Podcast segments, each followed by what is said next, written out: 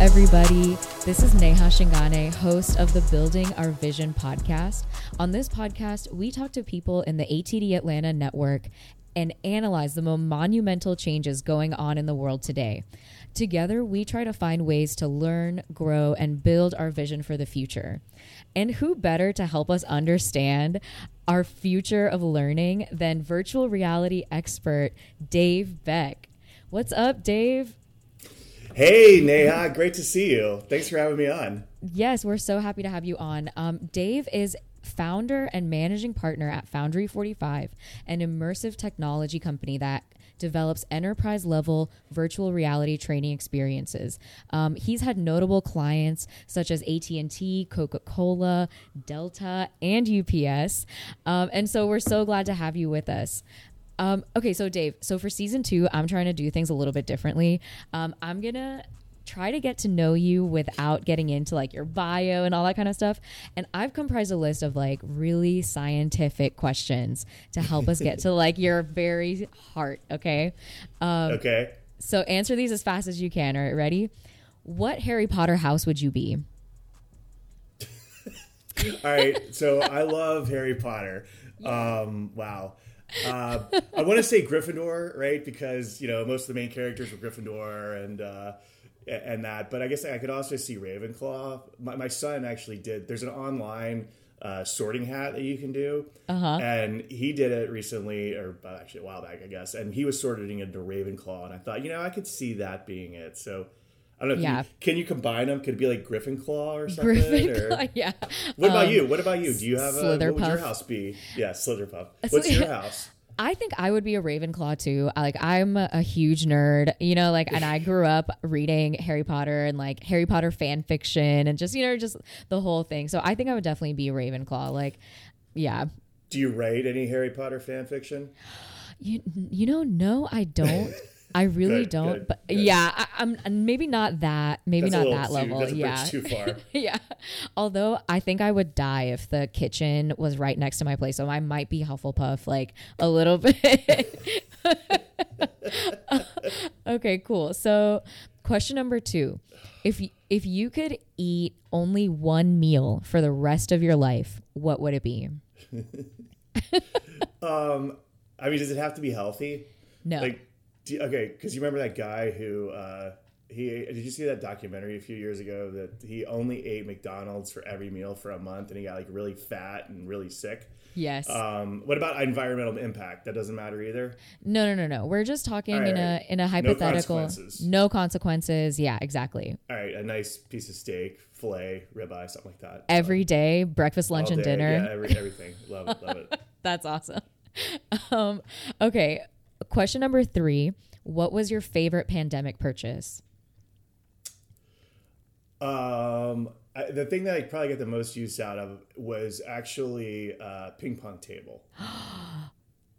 but okay. and so, but and to be fair, it wasn't necessarily a uh, a pandemic purchase because it was actually purchased before the pandemic, but it arrived literally the same hour that my kids back, back in march of 2020 the same hour my kids were sent home from school and told that they weren't coming back for the rest of the year so the timing was perfect and we used the heck out of it and still do uh, and it's just a great way like i did it i, I wanted to get one because i played with my dad growing up yeah.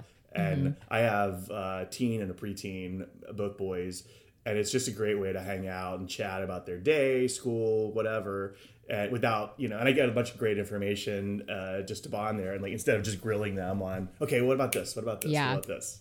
I i totally feel you. too. are you guys i can see you guys just i i want to see that montage right of the like from the beginning to the end of the i'm sure you guys have gotten so good. I i had a ping pong table growing up too and it was such a great family bonding so that's a great answer. Um, I think mine, um, it was either an air fryer or um, we got. It, it's mostly all cooking stuff. Like I got like a like a toaster oven that I really love, and that's how I know I'm turning 30 this year. Is what, that I'm getting so excited about a toaster oven. But what kind of toaster oven was it? It was a Breville toaster oven. Um, Does it that, have the uh, a bit more button on it? No. What is that? It's just a it's a bit more if you want to cook the toast for a bit more I'm, it just I'm, adds some time that's I, I, think it's that actual model Um, because um, we got one I don't know a few months ago, and that's the only thing I care. My kids and I are like, it's a bit more. Do it a bit more. Do like, it a bit more. There's literally a button that says a bit more. That's that's a really genius. I I didn't think that they could innovate anymore, you know, with the toaster oven, but that's incredible. Um, okay, so thank you so much for doing our rapid fire get to know you. Um, I want to keep going with this rapid fire format a little bit and ask you some true or false questions about virtual reality. Okay, um, and these are some kind of maybe common myths or concerns that people might have about virtual reality and um, yeah, I just want you to kind of talk us through that a little bit. So, my first question is um, true or false? VR training is way more expensive than traditional training. Uh, definitely true. You certainly can't afford it. Yeah. No. Um, I mean, more expensive. Uh, true or false? I, I mean, I, am going to say false. Uh, yeah. I, it can be more expensive, certainly. I mean, it just depends on what you want to accomplish.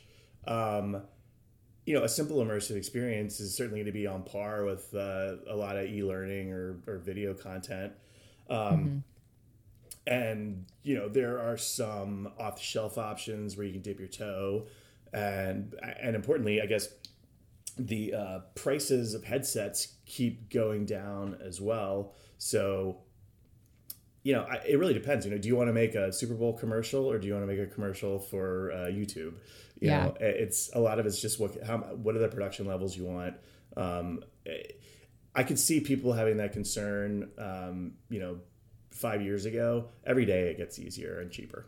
Yeah, I think that the headsets, which we're definitely going to talk about later, um, okay. has really changed the game, right? Like, I mean, because yeah. before you had to have some you know insane amounts of hardware and things like that. And now it's just gotten a lot cheaper. But w- yep. we'll talk about that in a little bit. Um, okay speaking about headsets i want to know some people have this concern that if you put a headset on then you're you'll get nauseous or it'll be you know you'll kind of get out of it and feel kind of weird. Like how true is that? You know I, I think that actually became a bit of a, a, concern for people that first started using VR and were using really uh, lousy, poorly made on on you know cardboard headset mm-hmm. experience. Mm-hmm. You know, people people uh, uh, doing roller coasters in uh, cardboard. It's just horrible. I mean, I hate. It's not going to work. Uh, the reality is that um, you know, do you normally get nauseous riding in the back seat of a car? You know, mm-hmm. then you might be susceptible to motion sickness. And a small portion, maybe 1% of the population has that issue.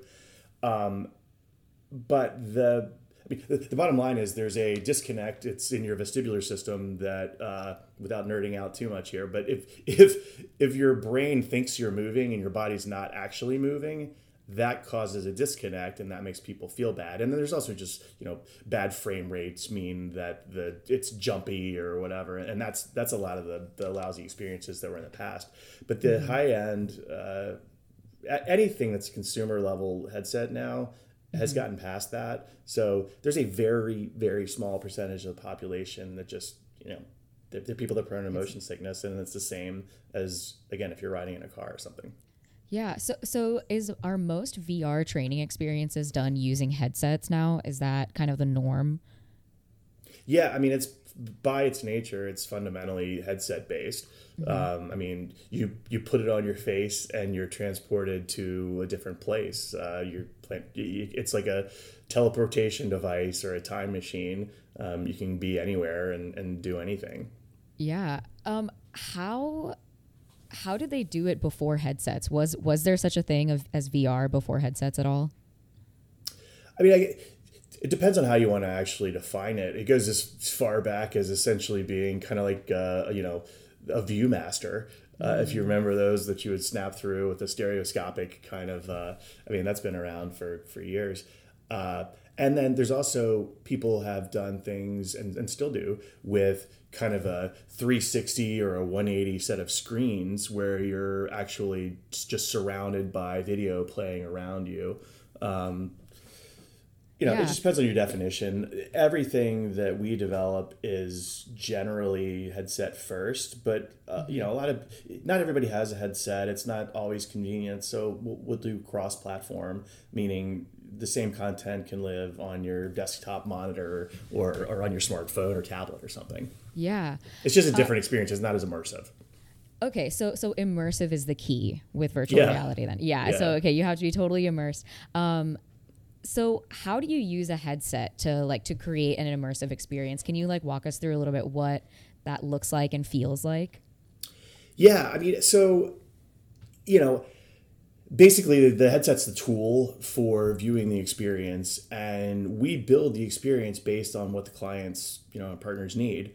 Mm-hmm. Um, and that's usually you start with what's the overall goal, uh, specifically what's the learn, what are the learning objectives, and that typically drives everything.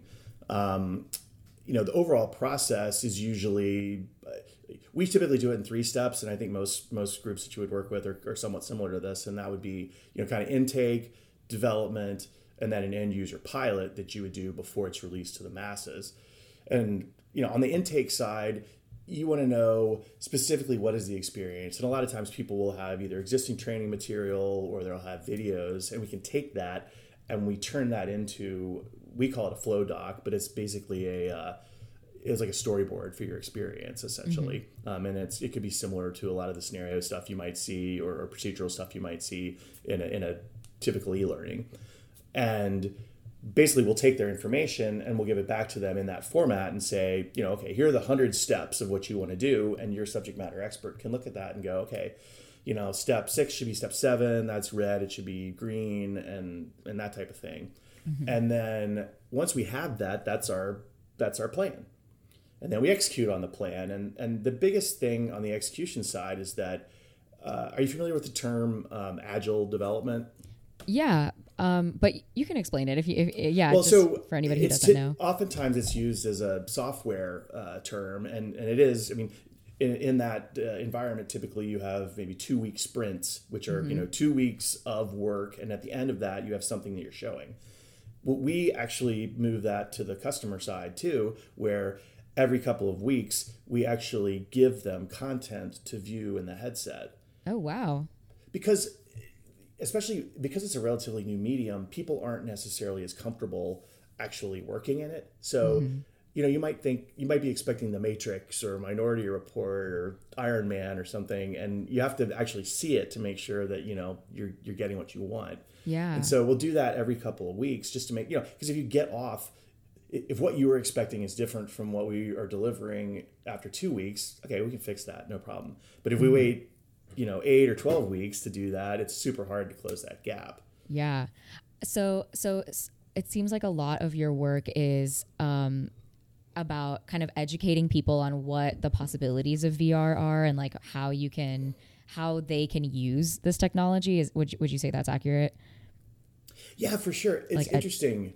Ed- uh, there's a, you know to to be on to stay on point with ATD here. Yeah. Um, I was just uh, participating in a focus group a couple days ago, and with a bunch of people from ATD, and we were talking through you know where are people actually in the kind of customer discovery or buying journey, and it feels like there's there's a few discrete steps. Um, a lot of people are in the you know what is it phase you know what is ar what is vr you know like what is it what is it what is m there's all these acronyms that just drive me bonkers but yeah. Uh, so we just kind of say vr you're in a headset you're doing a thing it's virtual it's it's immersive. But then the next step is okay i got what it is how do i use it you know what's the ROI? Why do you why would I, you know, like what's the give me examples. And usually mm-hmm. that's where we get into, okay, here's a case study on, you know, here's how Delta used it to train their ramp employees, or here's mm-hmm. how UPS used it to train people loading trucks. You know, and give specific examples. Yeah. And then there's a the smallest portion is actually at the on the other side of the spectrum, and what they're interested in is, okay, great, we understand what it is, how it's used, we're using it, but how do you actually take it from just one kind of proof of concept and scale it throughout the entire enterprise? Mm-hmm. And so we just have to very early on in the process, you know, when we're talking, we'll say, okay, uh, you know, uh, Neha, um, what's your experience level with it? Have you built anything already? You know, mm-hmm. what do you want to get out of it? And then we can talk to the specific level that you want.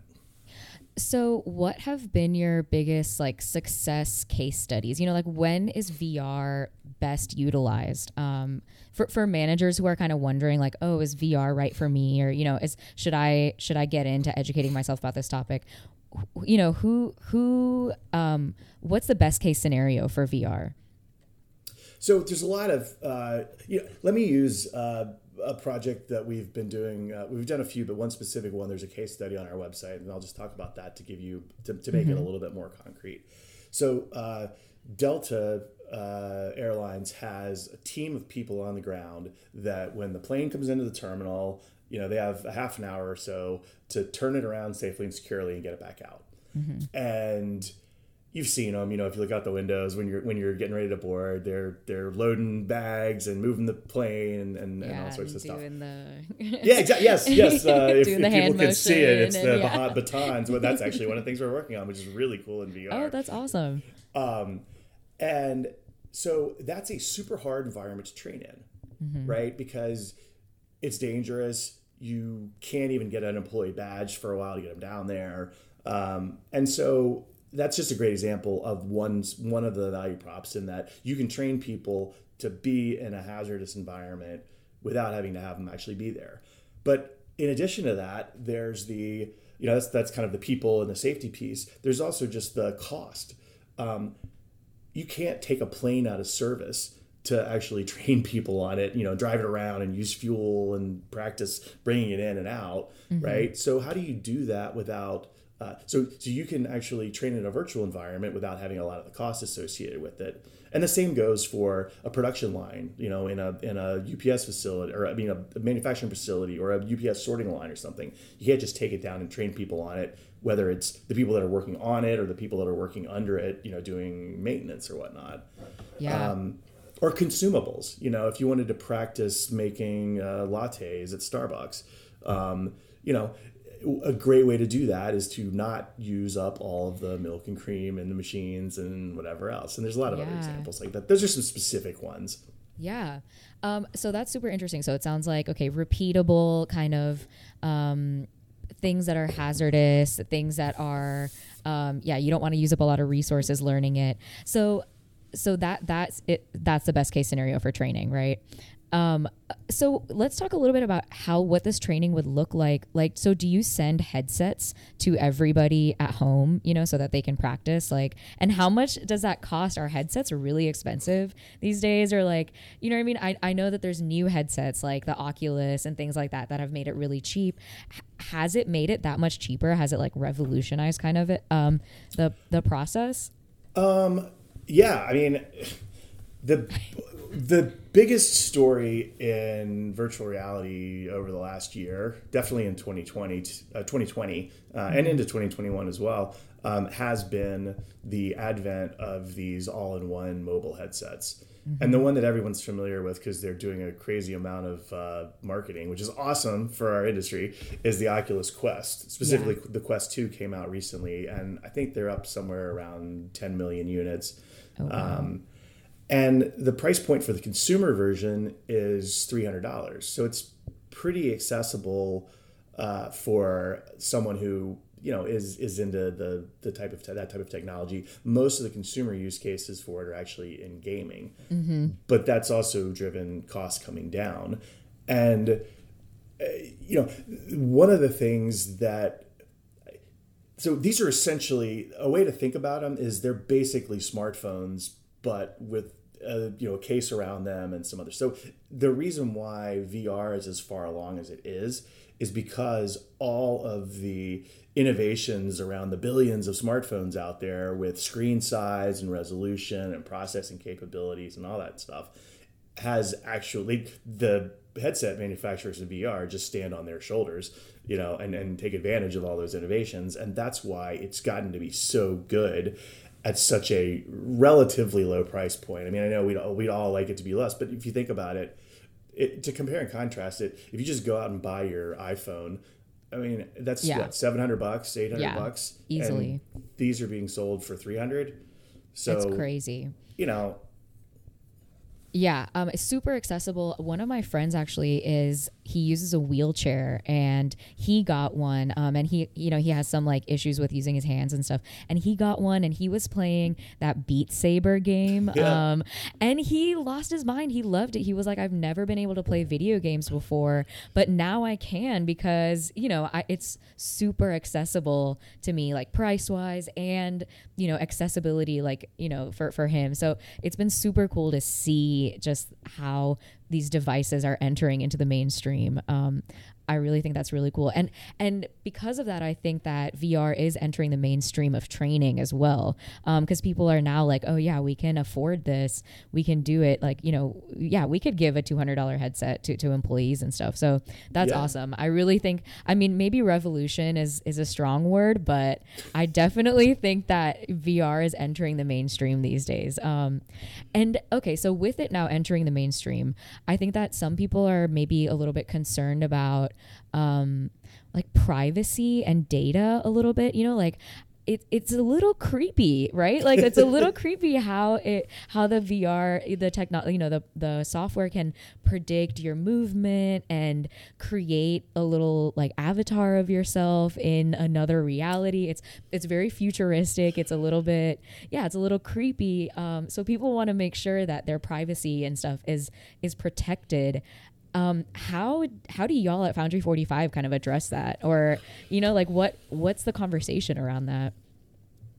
Yeah, I mean, the great thing about VR is that it's a digital environment. So you can track everything, right? How fast mm-hmm. you did something, the order you did it in, whether you got it right or wrong. Uh, you can even track things like eye movement or you can really get into even deeper stuff because you can track uh, your stress levels, right? Which is amazing. well, but it actually shows, it actually allows you to train at the optimal stress level, right? It's like not too much, but enough to keep you engaged. Which yeah. is there's a lot of research around that that's pretty interesting. So that's pretty like cool, right? Heart rate tracking is that how yeah. it does? Okay, yeah. yeah. yeah that's crazy. Yeah, or, and some of the eyes tracking gets it's incredible how much information you can get from that. But that's pretty cool, right? It's yeah. super cool. It's super super cool. So uh, yeah, the bad thing about VR is that it's a digital environment and you can track everything, right? I mean, yep. it's the same. It's just two sides of the same coin, and that can be scary. Mm-hmm. But I mean, for us personally, like, uh, as a company, excuse me, um, we handle that by uh, two different ways mainly. I mean, it depends on whether it's a just a proof of concept, you know, or it's an enterprise level experience. Mm-hmm. For a proof of concept, we're just not gonna we're, we're not tracking anything i mean we're, well we're tracking things but we're not we're not storing any data. We can mm-hmm. show a user a, sco- a score but at the end of it that's that's it. You take it off and you know it's not any different from you playing beat saber which you mentioned earlier. Yeah. Um, for enterprise level engagements we connect directly with a company's learning management system or lms right? And that's a very standard content management system that most large companies use. And without nerding out too much on it, um, they have what are called APIs, which are basically computer connectors that allow us to actually pass information from the headset to their systems. And they can give us an encrypted number for, you know, uh, uh, Neha's, uh, uh, you know, one, two, three, four, five, seven, eight, nine, ten, and mm-hmm. we, they pass us that, and we say, okay, you do whatever you're doing, and we just pass that number back. And I mean, long story short, we don't use any personally identifiable information. I don't want that. I don't want to be part of it because the the yeah. you know the Coca Colas of the world have already worked out that they're going to allow Cornerstone to manage their personal information, and they have big long legal agreements with Cornerstone that say this is what they're doing with it, and mm-hmm. we just want to be outside of that altogether. I that is reassuring to me to be honest with you i mean just as somebody who you know might use one of these systems or something i it reassures me to know that everything's encrypted, everything is anonymized, um, and I really appreciate that. Yeah, because, you know, with all of these new technologies and with kind of feeling like we're in this dystopian future, kind of, you know, with like VR headsets and stuff, like, yeah, it, it, it, makes me feel good to know that that that that safeguard exists for sure. Um, the IT departments, uh, corporate IT departments are very serious about this. So, you know, they're great, which is good. That's I mean, good to hear. But at the end of the day, you know, people people uh, it's understandable that some people have privacy concerns. Yeah. Totally get it. do you feel like we're in a dystopian future? Like, does that something that you feel like on a daily basis, kind of working for a company like this, or is this, have you kind of gotten over it by now? I don't think so. I mean, there's some, there's some, you know, I like sci-fi as much as the next guy, and there's some, some kind of fun. Uh, you can you can Google some uh, YouTube videos that uh, you know show people huddling in a corner with their VR headset on and yeah. get all very Ready Player One. Uh-huh. Um, but you know, a lot of what we do actually is relatively collaborative. Uh, there's a lot of things that that all have multiplayer in it. I don't think it's necessarily that different from. I, I think it's actually a step up from, you know, playing Minecraft and you know talking you're talking to your friends on Discord while you do it. Uh, that's my yeah. opinion um, I, you know, it's just yeah. another. It's part of the evolution. I don't. It could be good or bad. It's technology. How are we going to use it? For sure, for sure. Um, so okay, so I want to kind of pivot to talking about how um, the pandemic has changed the industry a little bit. Um, with headsets being at an all-time low price, with um, this kind of global you know global kind of catastrophe that happened to all of us at once. Have you seen a change in the vr training industry as to like um, you know has it accelerated the need at all for vr training? And how have you guys addressed that? Yeah so i mean a couple things. One uh, you know everything was crazy last summer a year ago summer um, mm-hmm. while everybody tried to figure out what it was that they were doing. But the good news is that yeah because what we're doing is we're working in a virtual environment and everyone is getting very comfortable with working virtually you know whether we want to or not. Um, so that has actually opened a lot of doors because people in the past weren't necessary you know some people's lights were on and some people weren't yet but more people are actually thinking about it now. Mm-hmm. um, so that's been a real positive uh, and there's a lot of strong benefits to using it to get. You, you mentioned the idea of, of uh, actually, you know, sending people headsets to get them up and going.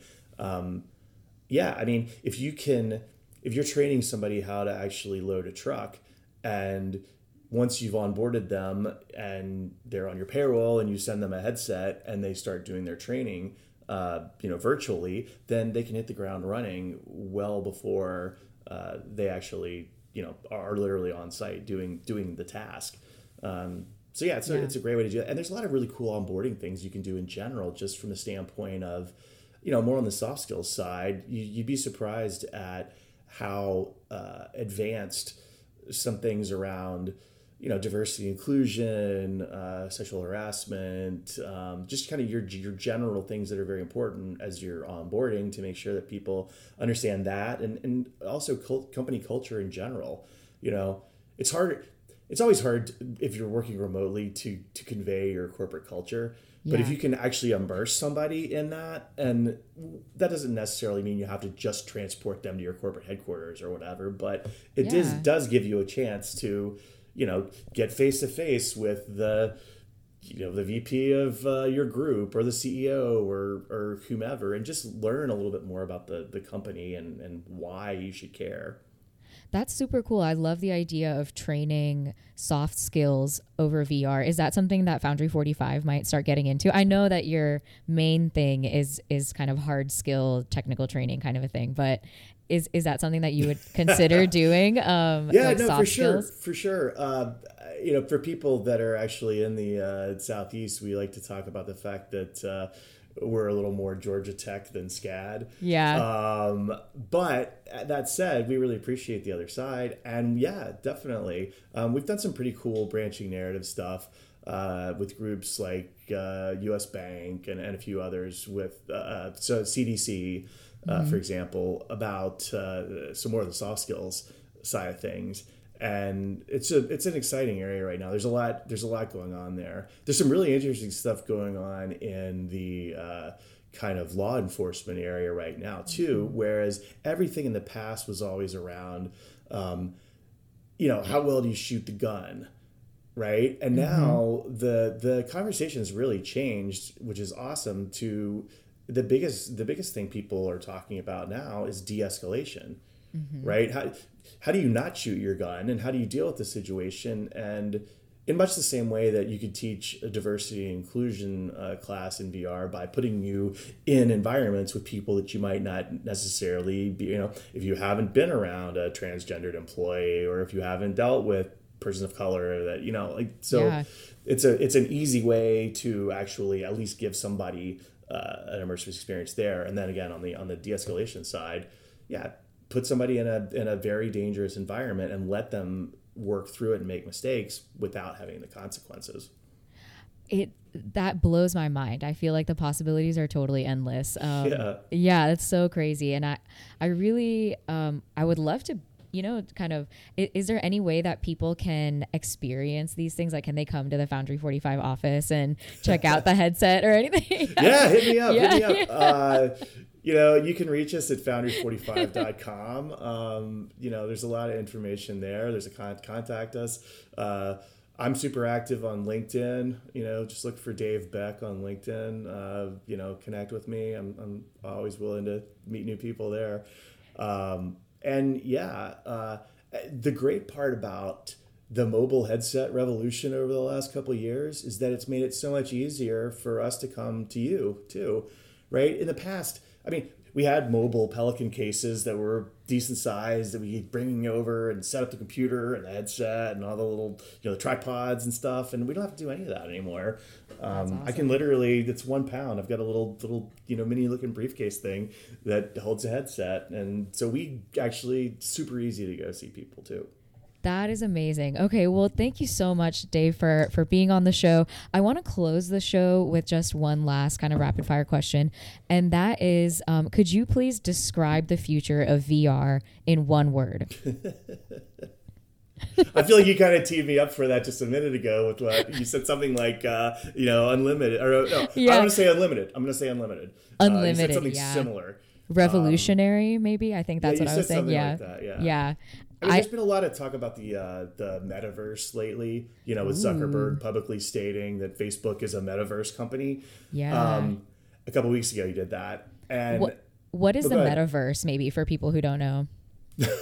I'm like for people who don't know. I was gonna, you can just define it in any way you want. That's oh, that's no. part of the excitement here. Uh, I mean, basically, it's the idea that you know you're you're not just like on your computer you're in your computer right you're you're being immersed in the experience not just mm-hmm. kind of seeing it mm-hmm. and uh you know you say what you will about facebook and and i've probably said a lot of it but um the fact that he's actually talking about it, it's it's interesting to see how that's actually moved the conversation forward. And it's yeah. already there's a backlash to feeling like just using that. I, I am almost hesitant to even use that word right now because it seems like I'm just pandering to the uh, masses. Yeah. But but it's interesting because like that is a huge there's just this huge opportunity out there. There's a huge, uh, whether it's in VR or it's in augmented reality or or NFTs or whatever. I, mean, I don't know all these these these buzzwords right now. Yeah. Um,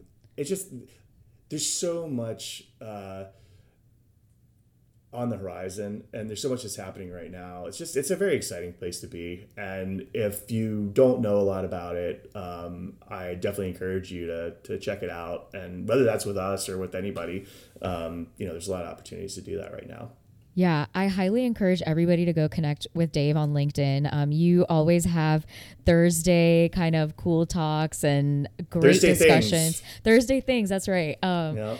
Thursday things, um, and then Foundry 45s, right, where you have 45 second clips of um, of interviews. Every Tuesday at two.